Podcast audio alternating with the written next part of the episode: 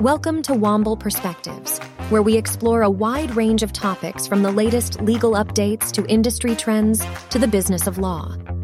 Our team of lawyers, professionals, and occasional outside guests will take you through the most pressing issues facing businesses today and provide practical and actionable advice to help you navigate the ever changing legal landscape. With a focus on innovation, collaboration, and client service, we are committed to delivering exceptional value to our clients and to the communities we serve. And now, our latest episode. Chris Mammen has established a reputation as a go to source for discussing artificial intelligence and the law, particularly involving the legal question of can an AI be an inventor?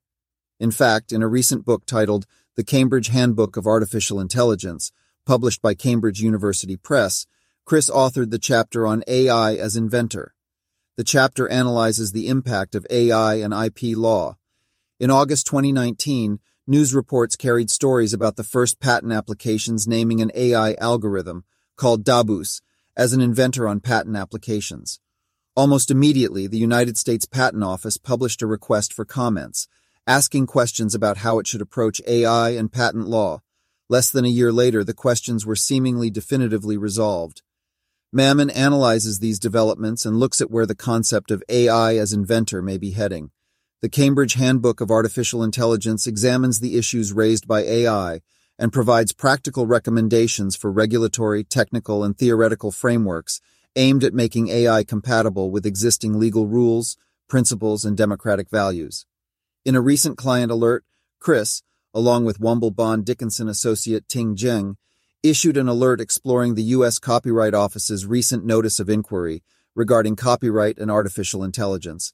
The alert discusses how the office is approaching questions surrounding copyright and AI and what that may mean in the future.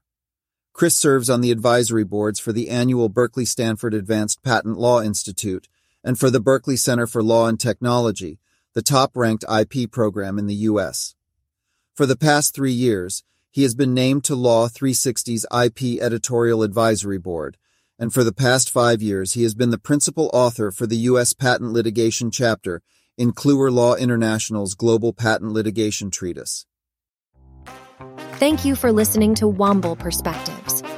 If you want to learn more about the topics discussed in this episode, please visit the show notes where you can find links to related resources mentioned today. The show notes also have more information about our attorneys who provided today's insights, including ways to reach out to them. Don't forget to subscribe via your podcast player of choice so that you never miss an episode. Thank you again for listening.